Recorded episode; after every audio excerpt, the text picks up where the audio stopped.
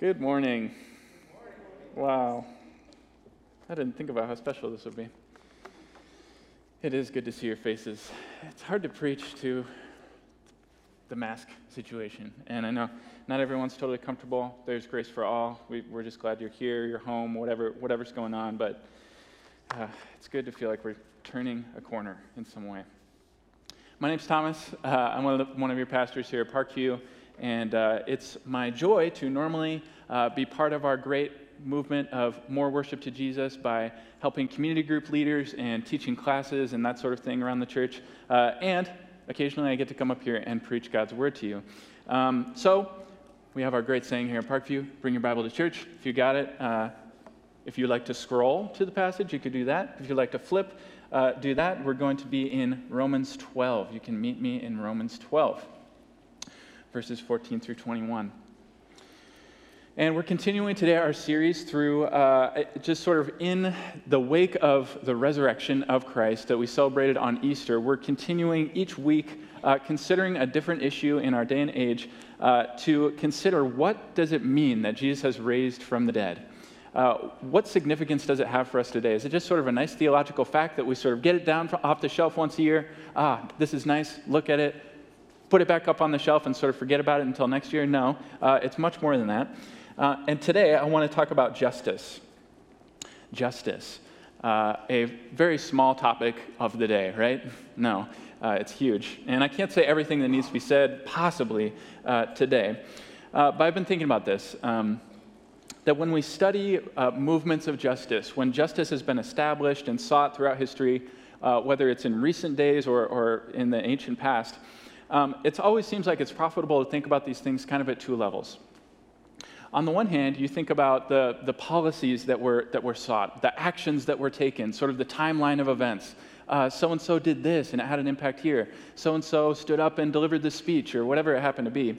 Uh, we sort of have history books that tell us about things like that. And then there's another level there's the level of personalities the people, the leaders, uh, the people on the ground who are, who are doing heroic and courageous things. What kind of character produced these movements?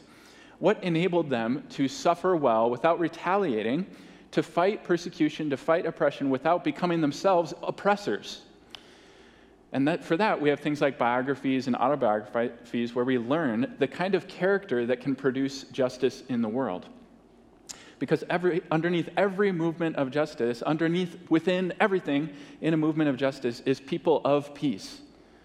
People who produce peace, people of justice that produce peace. And that's what this passage today is about Romans 12, 14 through 21. How can we be those kinds of people?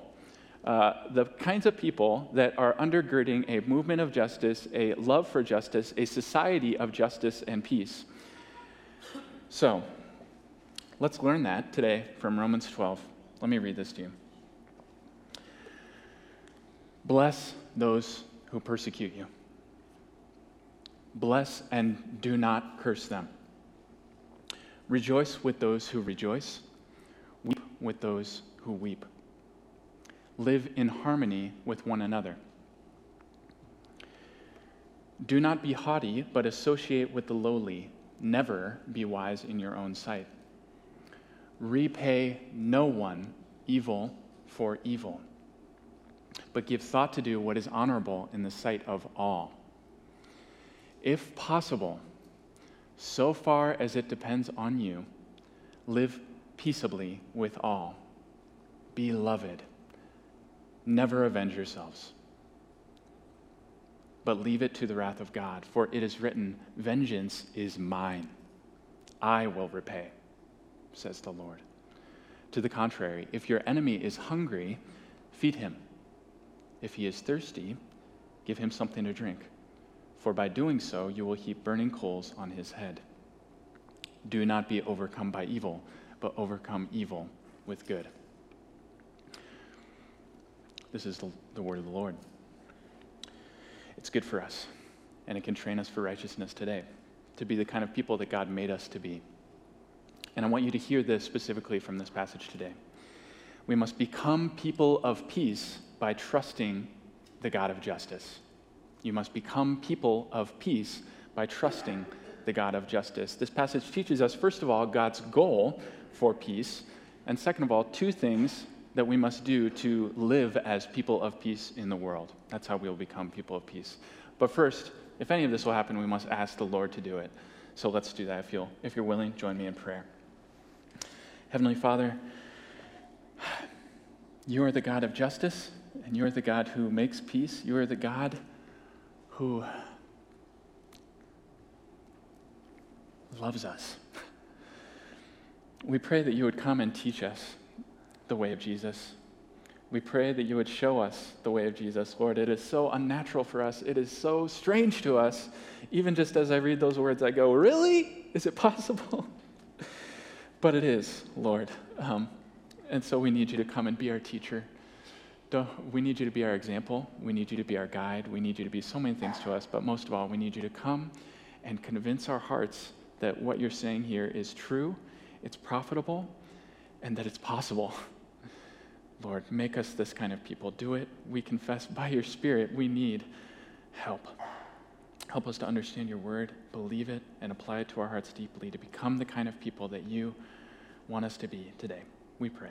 Amen. Wonderful. Well, first, this passage teaches us uh, God's vision for peace, God's vision for human relationships, especially in terms of conflict. So, let's look back at the Bible together here, and I'll point to verses 15 and 16 uh, and a few more as we go. We're going to be in the Bible a lot in this passage, so keep it out. It says, Rejoice with those who rejoice, weep with those who weep, live in harmony with one another. Verse 18 says, If possible, so far as it depends on you, live peaceably with all. You hear that word peaceably, peace. Do not be overcome by evil, but overcome evil with good. We see this idea of peace really explicitly shown there in verse 18, but it's clear that what the Apostle Paul, who wrote this, this uh, letter, has in mind has to do with occasions where there's conflict, right? Someone's been hurt by someone else, there's been an offense, there's been, uh, there's been an injury, so to speak. Maybe physically, maybe who knows what, but uh, one party, one person has been hurt by another. And so the question is what, how do you mend this? What, what is God's ultimate goal for what should happen in the inevitable times when we feel hurt, when someone else feels hurt, how do we counsel them? What, what is God looking for uh, in those uh, occasions? When it's us who have been hurt, how should we respond? What should we be looking for, aiming for at the end of this interaction? Are we just hoping for kind of a ceasefire where we just we agree to sort of not hate each other anymore? Just sort of an end of open hostility? Uh, or is it that we become best friends at the end of it, that we're totally great, everything's hunky dory. Maybe even this, you know, hearing this passage and me speak it and hearing just the beginning of this and what should we be aiming for? How, what kind of reconciliation are we supposed to have in mind? Maybe a spe- specific relationship, a specific instance is immediately brought to mind by the Spirit, and you're feeling like, oh, what, what should I be going for? What would success look like at the end of this? While this passage is kind of nonspecific in the resulting relationship that comes, it's very specific about the heart of those who are injured. It says clearly, live peaceably with all. Live peaceably with all. Peace is what we have in mind. Is it just a ceasefire? No. Because if you continue on, you start reading the rest of this passage, and, and like I just read to you, it says, if your enemy is hungry, give him food. Thirsty, give water. Bless. Live in harmony with one, with one another. This is not just talking about sort of life together in the church and, and people who all believe the same thing, you with the people sitting next to you in your seats right now. Uh, consider this Bless those who persecute you, bless and do not curse them. Rejoice with those who rejoice. There's a reason that those two come right after each other. Because uh, we are meant to rejoice with those who rejoice. Uh, do not be overcome. Uh, what is most desperately needed in the world is for us to somehow absorb in, injustice without retaliating.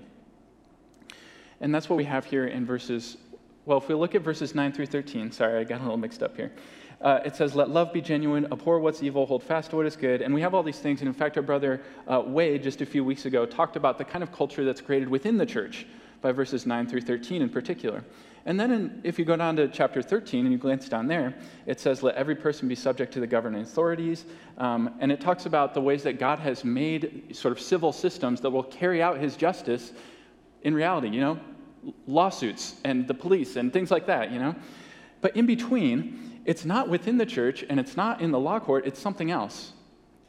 It's the character of people who are able to absorb punishment not from just sort of intramural debates, but from people who are actually persecuting you.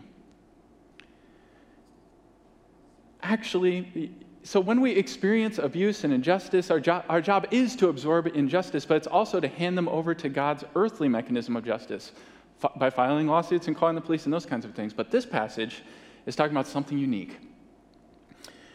Look at the first and last sentences of the section. First of all, bless those who persecute you, bless and do not curse them. And lastly, do not be overcome by evil, but overcome evil with good. Is this not what the world most desperately needs? Would this not, if we were to take it seriously, make us just a beacon of incredible hope for the world?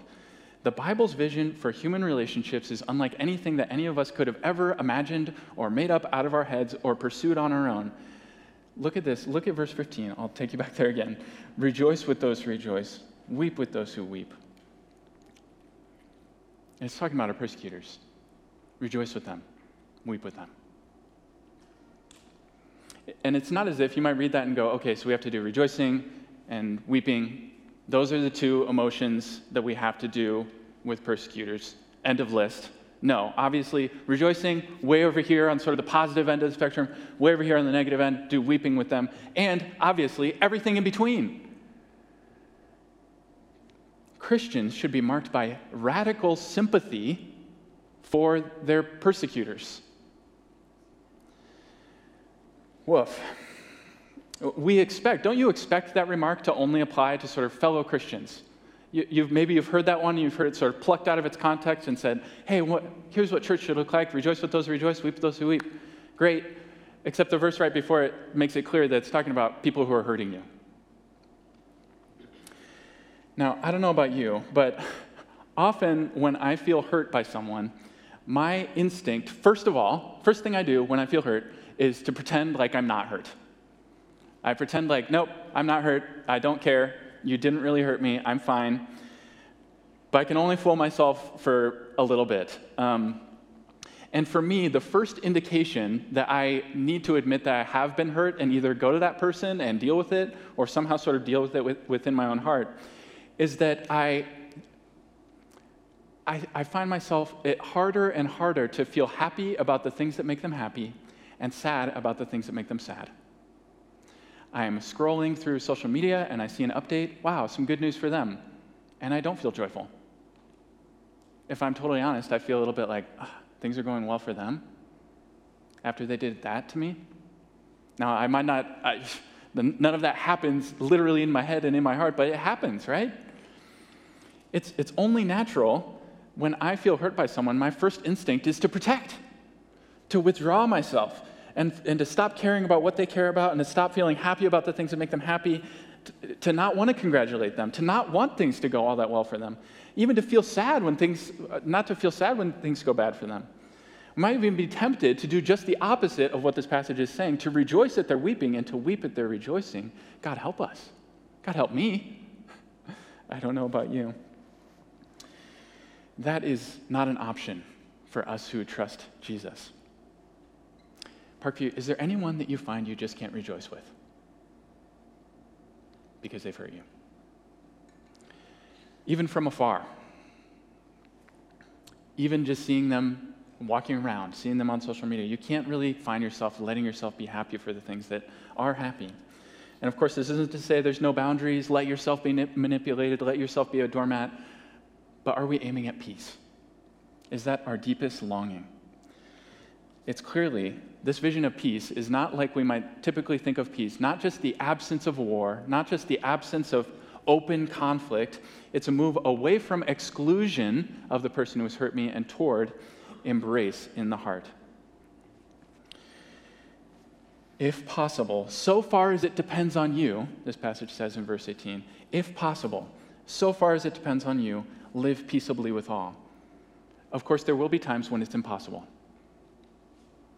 I would urge you not to instantly give yourself an out in your mind right now. if possible, have we done everything that we possibly can? Have we exhausted every reasonable attempt to reconcile with those who have hurt us? That's the question we should be asking. And we aim for this vision of this, this vision of reconciliation. This is what it means to pursue peace. The first thing, we must pursue peace. That we would hope, that we would pray that there would be no one in our city or even in our world that we don't really want to run into at the produce section.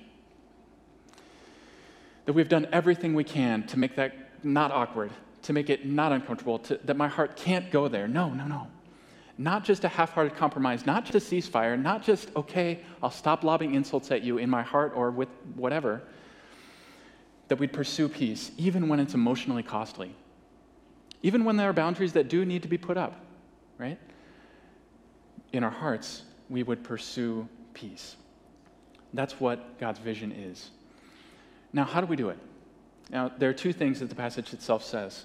Uh, that we would become people of peace by trusting the God of justice. How do we do that? Well, we pursue peace, but that's generic. Thomas, give us some more. What do you mean? Okay, two things. First of all, we must reject revenge. And second of all, we must bleed blessing. Reject revenge and bleed blessing. First, we must reject revenge. We see this especially in verses 17 and 19. It says, Repay no one evil for evil. Verse 19 says, Never avenge yourselves. These are pretty straightforward and simple commands, aren't they? Never. Never avenge yourselves. Repay no one evil for evil. We must reject revenge. Revenge is not a category for a Christian there, while there is nothing more natural and nothing more reflexive than when I'm hit to immediately strike back. Nothing more reflexive in my heart, I don't know about you, than to reflect my opponent's blow right back at them. Our deepest impulse, haven't you found, in your heart is to take justice into your own hands and to do the opposite of what this says. It says, Vengeance is mine. And instead of letting those words stay in God's mouth, we take them and we put them on ours. Vengeance is mine. But this passage unequivocally says that revenge simply is unchristian. Revenge is sin. It offends a holy and just God. A God of justice is offended by our attempts to take justice out of his hands, out of his mouth, and, and into our hands enforcing sort of a strange, temporary vigilante justice that doesn't actually accomplish anything except for satisfying our sense of needing to establish things the way that we think they ought to be. Like I said, there's, there's nothing more natural. When you think of revenge, I mean, does it, I, I don't think that I don't know about you, but what comes to mind is not necessarily sort of our nice, modern, clean world where we do, we have a high degree of justice, especially if you look back historically. Things are, you know, especially in America in these days, compared to all past generations and, and when there's been different ways that justice has been enforced, things are good. But maybe you think of the jungle. You think of somewhere where people are doing bad things and they this tribe comes over they do this the other ones come and they it just gets worse and worse and worse until it's just all out warfare. But the impulse to avenge ourselves the bible teaches is not unique to some other time or place. It's unique to the human heart. In fact the bible tells us a particular genealogy of this particular sin in Genesis 4, 23 through 24, if you want to flip there really quick, right at the front of your Bible, probably like page 3. Um, I didn't get it on a slide, so sorry about that. But in Genesis 4, 23 through 24, we have this strange occasion where we, we see God creating the first man and woman, Adam and Eve, and one of their, I think it would be their grandsons, after Cain turns on his, uh, their first son, one of his sons is named Lamech. And he said to his wives, um, Adah and Zillah, hear my voice Listen to what I say. He says, I have killed a man for wounding me. I have killed a man for wounding me, a young man for striking me. If Cain's revenge is sevenfold, then Lamech's is 77fold. there is a genealogy of sin that is built into our hearts. It's not just that we ju- want justice, we want to make people pay. And maybe this sounds too abstract, but let me take, make it practical. When you're driving down the road and someone cuts you off, what do you want? if, if you're honest in your heart of hearts, and if, and if I am too, my honking on the horn, it has something to do with letting them know I'm there, but also has something to do with teaching them a lesson. Okay? When a colleague in a meeting makes that same condescending remark about your work, what do you want to do?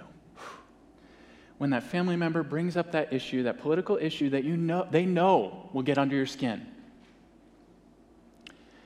When your spouse walks by the dirty dishes and lets out that low sigh, you know exactly what that means. When one of your kids talks back to you right in your face, what do you want? What happens in your soul? Where, where do you go spiritually when you have been insulted, offended, hurt, wronged, slighted, condescended to? Isn't your first move, your first knee jerk reaction to be, I will, vengeance is mine, I will repay? You might not, when that person cuts you off, you might not immediately rear end them or wave a gun at them or do something crazy like that, but you might just tailgate them for the next mile, right? To teach them a lesson. Beloved, never avenge yourselves. When that colleague makes that same condescending remark, you might not challenge them to a fight, but you might respond with that little passive aggressive question about their research or about what they were doing this morning or whatever it, it might be. That basically does the same thing.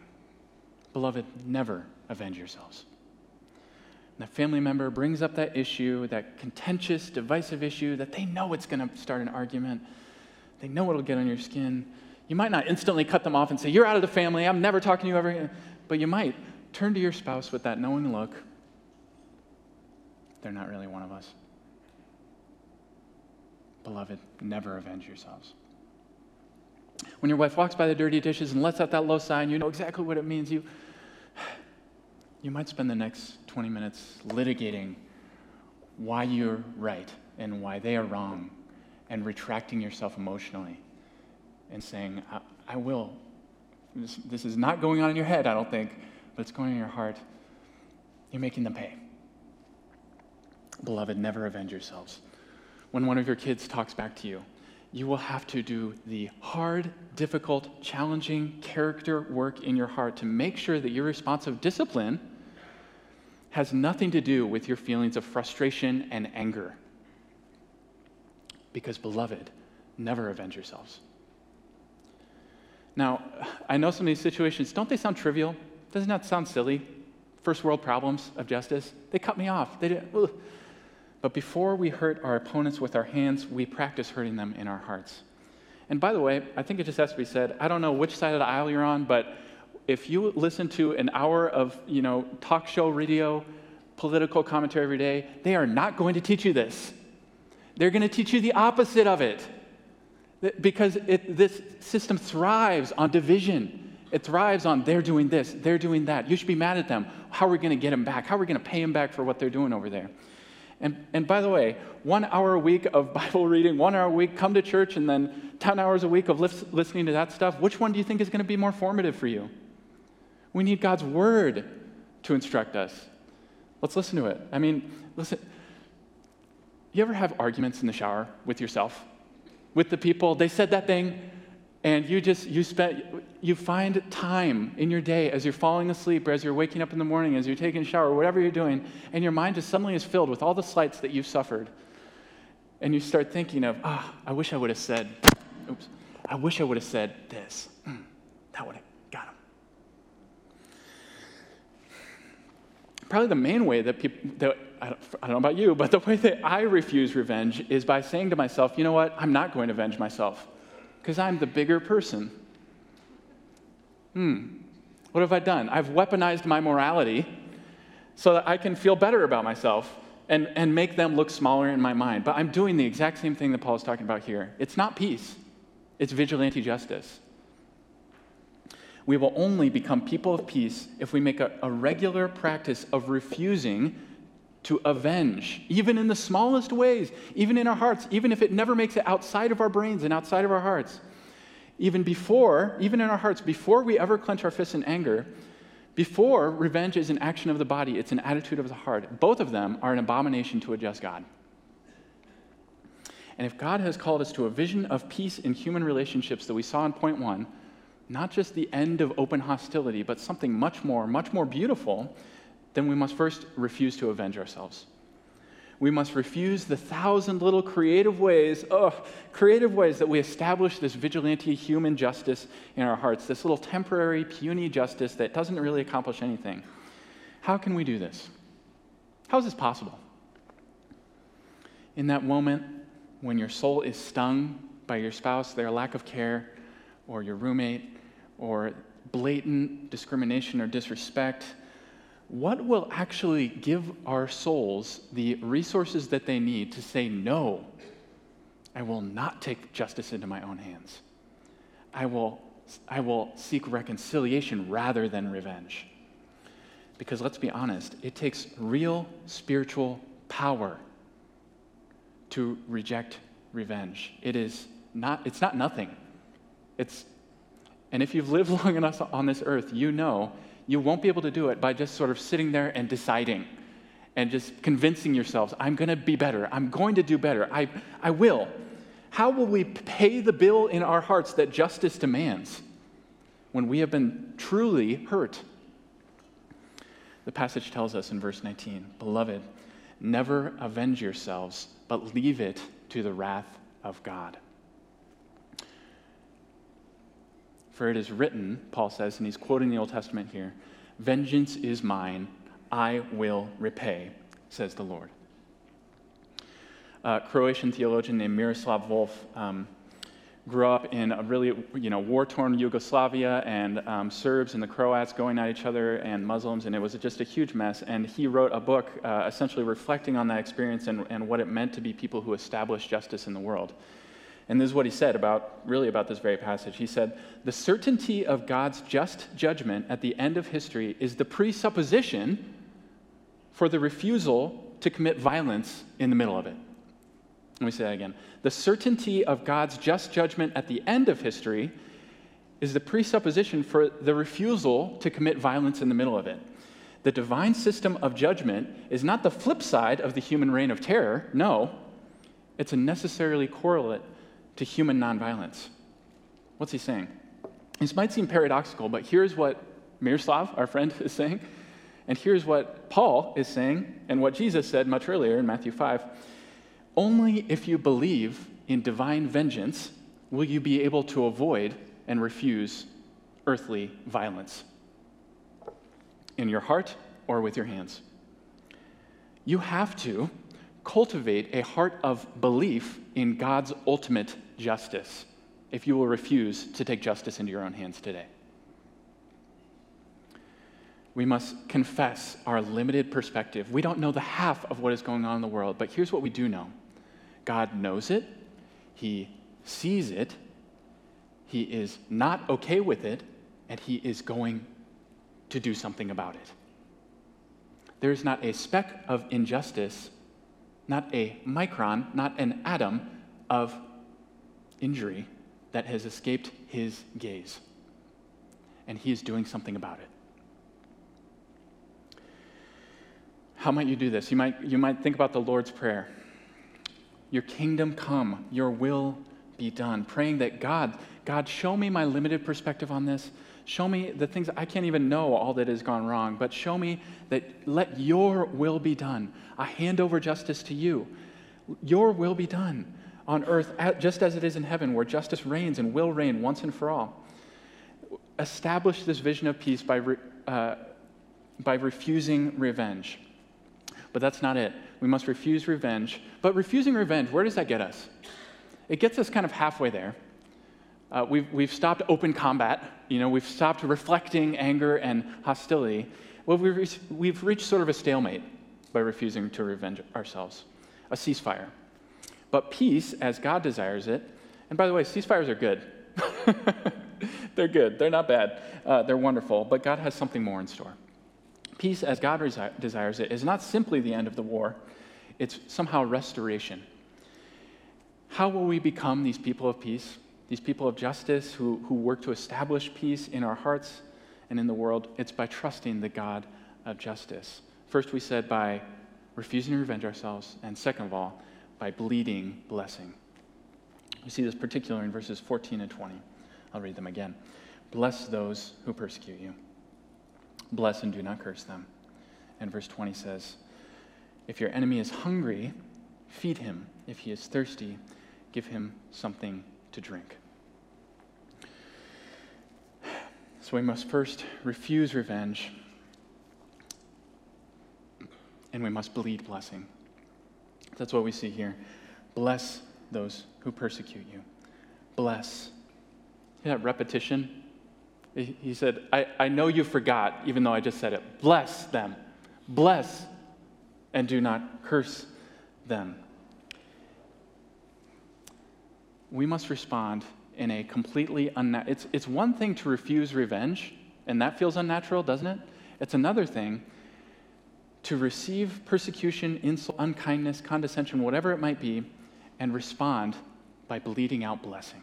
If you hurt a Christian, they bleed blessing. Oh my, how, how little I understand this. But Christians understand that when someone hurts them, God, first of all, God promises justice for, for every single time that you have been hurt. From the smallest little word of insult to the smallest little passive aggressive comment to the worst thing that's ever happened to you, God promises justice. And that releases us to receive injustice as a special call to suffer for the sake of the one who has done you injustice.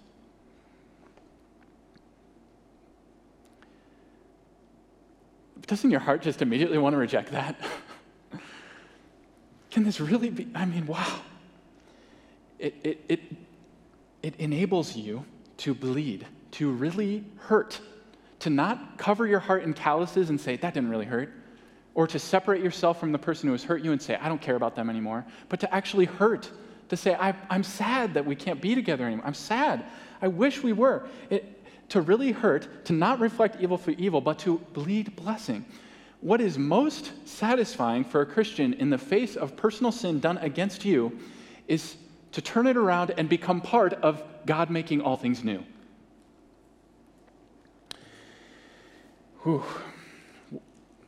What is something good that you could do this week for someone who has hurt you? You could pray for them. Not condescendingly, not angrily, not ironically, but honestly and eagerly. Lord, please bring about some way that we could be, we could be back together, that we could be reconciled. Show me a way. Have I done everything that I can? Everything that you've called me to do to make this right? Write them a non ironic note of kindness, of appreciation. I, you have been on my mind. I'm glad you're in my life. I'm glad God has made you in this way. Here's a hard one. Ready? Speak well of them. No one is all bad. There's something that you can affirm in that person. Speak well of them in your mind. Uh, one, of the, one of the processes of ongoing forgiveness is that when you remember things, uh, you, you process them all over again, but you process them well. You process them with the kind of heart that we've been talking about. And to others, speak well of them to others. Refuse to accomplish justice by taking into your own, own hands and slandering them in big ways or little to their face or behind their back. Now, it's hard to resist punishing those who have, who have caused us pain. How much harder is it to bring ourselves to bless those who hurt us? It's impossible. it's unexplainable. It's irrational. In fact, it's supernatural. Nothing within this natural world. I mean, look at, at the created order. Look at how animals treat each other. I mean, is this, you've never, no one ever read a science book and discovered this. No one ever, it had to be from God. It had to be. Because it's supernatural, it is possible if we are in touch with the supernatural person.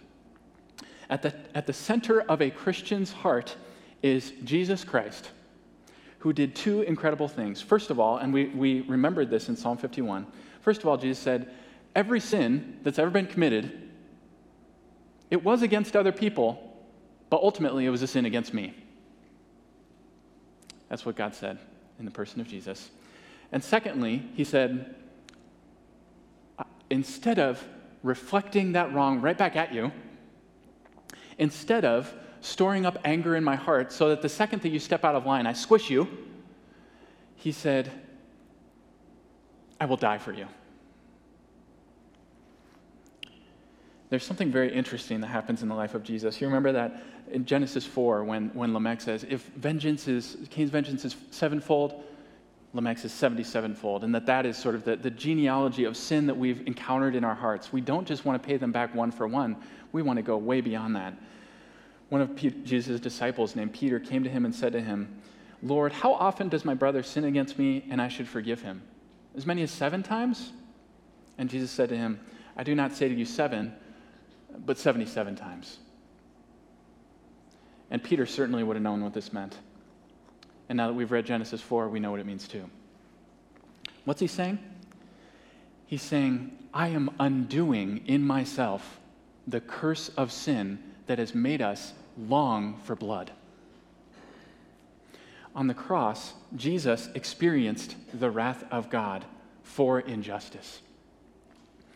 The cross is the ultimate act of injustice in human history, and yet it's the ultimate act of justice in human history. Because how can we be, become the right kind of people, the people that will be people of peace when we look inside of our own hearts and we see the desire for revenge, the desire to turn back evil right against that same person, the, the scandal within our hearts? How can God forgive us and still be just? How can forgiveness somehow overlooks justice, doesn't it? No. On the cross, Jesus absorbed injustice and he bled the blood of forgiveness and blessing.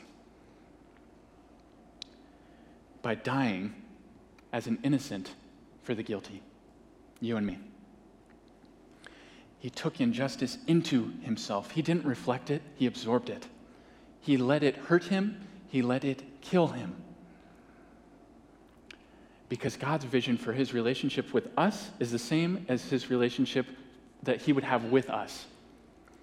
Not just peace, not just a ceasefire between God and man, not, not just that you would come to God and he would sort of frown at you and say, I guess, you know, I'm not mad at you anymore because Jesus died for you. Okay, sit at the table. That is not God's vision of peace with you. He wants you to sit at his table. He wants to make you a son and daughter. He wants to turn your hands that are clenched in anger into hands that hug and embrace. He would call us beloved.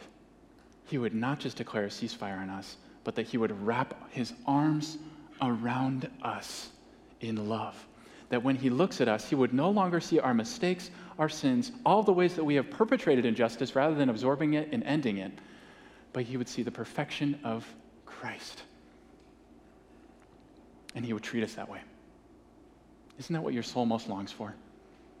Isn't that what our world most needs? People like that. And if you're wondering, well, well, where would this really lead us? Will this really establish justice in the world? Will this really make anything change? Well, Jesus didn't just die. in fact, that's what we're, we're getting to this whole time. God did not leave him in the grave. God raised Jesus up from the dead, vindicating this understanding, this particular, strange, unnatural, unthinkable vision for justice. That God will make all things new. That if we will suffer in this way, in the way of Jesus, absorbing injustice for his sake, leaving room to the wrath of God, so that we might pray that those who have hurt us would be healed. That those who hurt us would have the blood of Jesus cover them too. That it works it does lead to a new world. It does lead to new things. And it is bringing a new reality into the world. In fact, you, me, we are called to be part of it today. You can play midwife to a new reality that is being birthed into human history and every day until Jesus comes to establish ultimate justice once and for all. It happens when you are hurt and you refuse revenge and you bleed blessing like Jesus did. God is with you in a special way when you suffer voluntarily in order to bless those who persecute you. This is God overcoming evil with good through you. You have a part to play. Maybe today, maybe right, maybe in the next 10 minutes, certainly in the next week. Will you be ready to play your part? Let's look to Jesus. Let's refuse revenge outright, and let's cling to the blood of Christ, who has covered not only us, but we pray would cover our enemies as well. Will you join me, in prayer now that this would happen? Heavenly Father, thank you. Thank you for the kindness that you have shown us in Jesus, that you have not reflected our injustices back at us, an eye for an eye, right back at us, but you have absorbed our injustice into yourself in the person of Jesus. You have bled blessing. You have covered us in forgiveness so that you can turn us into people like your Son. Lord, please make us people of peace. Make us people in the world who can be part of what you are doing, making all things new, new through the crucifixion and resurrection of Christ. Fill us with that kind of power to be that kind of people. Help us to obey you and help us to be overwhelmed by your gracious love and acceptance for us despite our sin through Jesus and his sacrifice on our behalf. Lord, do this for your glory, that you would receive much honor through us. That is our deepest longing. We pray. Amen.